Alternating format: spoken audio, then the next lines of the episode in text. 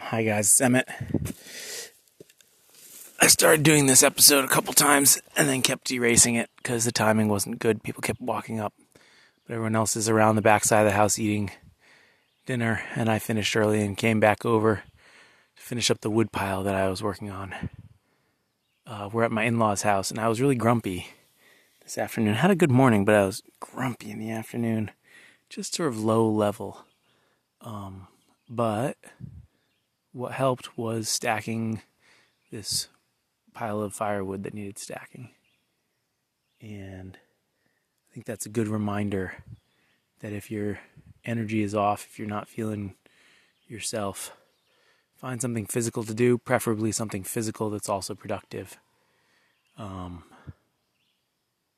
and and you'll feel better especially if you can push it all the way through to the end of that project. By the time you reach the end and you really have made a huge difference, it feels feels really good. So it's my advice, short and sweet.